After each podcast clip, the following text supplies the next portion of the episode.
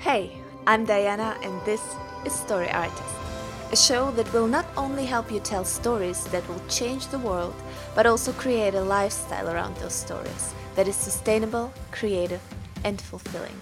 Let's be artists who impact society by both their work and their lifestyle. Ready to start the adventure of your lifetime?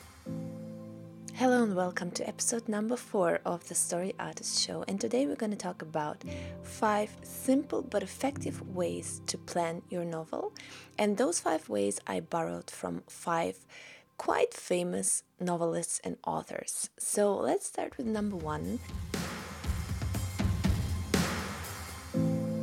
Find the purpose of every scene. So this is what Dan Brown does. He looks for the purpose of every scene he writes, and he writes down this purpose.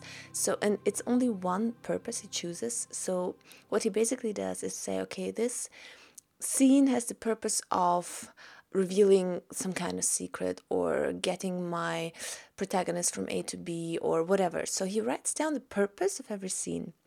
So when he starts writing the first draft, he looks at the purpose and knows, all right, this is the purpose of my scene. This is what needs to be in there. But on the other hand, whatever all the other things I need to choose, I just want to have fun with it.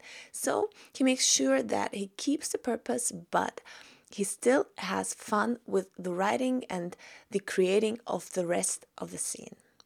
Number 2 is something I recently heard on the Creative Pen podcast in an interview, and I just want to encourage you, if you guys like self-publishing and like futurist stuff for authors, just listening to the podcast. I really love it, and it always motivates me and gives me new insight like it did this time. And I love this tip from the book Verbalize from Damon Suede, I hope I pronounced it right, when he says, whenever you create characters, don't try to give them a psychology or make them real people, but try to first find an active verb that describes them really well. So in every situation, who they are is described by what they do. For example, he takes in the interview the example of Severus Snape from Harry Potter, and he says, Snape, you don't try to describe him with adjectives like he's mean, he's evil, or don't try to say that, I don't know, he's a teacher or he's a professor or whatever,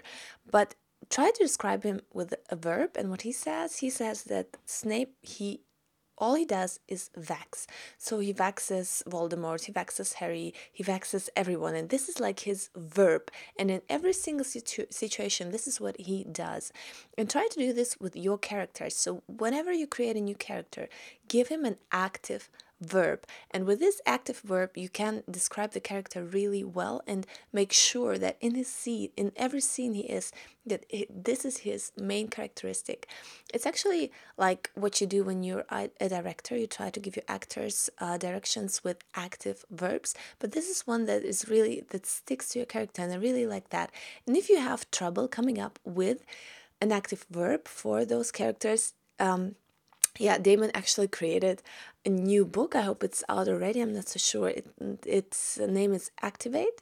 And he really just collected those active verbs you can use. And I really love this tip. And I will really enjoy reading this book. And I'm going to definitely adapt this technique to my characters. Let's look at the next technique, which is from James Patterson, quite a famous author. And what he does is actually write a mini version of his book before he starts writing the first draft. And what he means by that is that he really writes out every scene as a summary, and he writes out like a summary of this whole book to see if it works.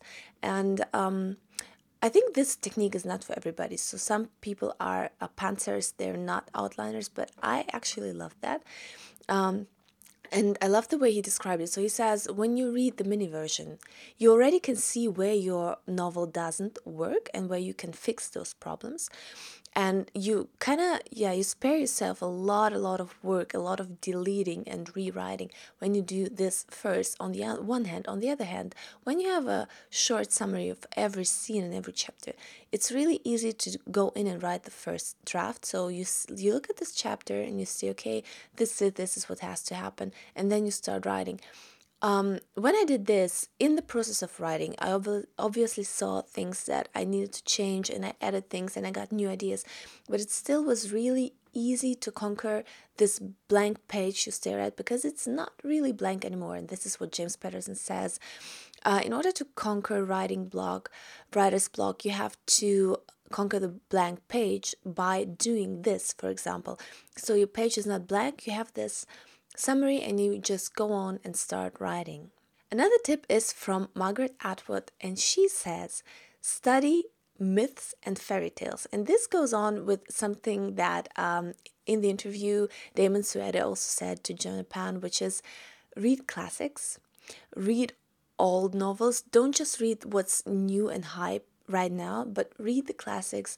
And not only the classics, but actually, I think really like Margaret Atwood suggests, read the fairy tales, the myths of your culture. And from those, you will get new ideas, and you will get the understanding of your people and your culture, and how you can build in twists and let your stories develop. And the last one is from R.L. Stine, who is a famous teens and kids author of the Goosebumps series. And his masterclass is actually really fun. And what he says, I like that. I think it applies a lot to teens novels, but you can also use this technique reduced and not that obvious, I think, with adult novels and stories, which is leave a cliffhanger at every end of the chapter. And I think this is something that prompts your reader to read on. So when they finish a chapter, they cannot put the book down, and they have to go on with that. I think with adult novels, you have to be really more subtle about that. So don't leave like an obvious cliffhanger just to have a cliffhanger that doesn't really fit into the story or into the chapter. Or when you read on, you feel a bit cheated, you know, it wasn't really a cliffhanger, or the solution to the cliffhanger is really like, you know, it wasn't that bad like they described it at the end of the chapter. But you still can use this technique, so make sure however you end your chapter, try to end it the way that your readers cannot put your book down. And what Dan Brown said, according to that, which I liked, that when you start a new chapter, start with something new, and new information, something exciting. So when you start, the reader is immediately drawn into the next chapter as well. So these were my tips of how you can simply and effectively plan the first draft of your novel. So even if you're not like a really strict outliner and you don't like to have a big, huge plan for your novel, you can still use these simple techniques to plan your story in advance, and to make sure that you have something to hold on to when you face the blank page and don't know what to write.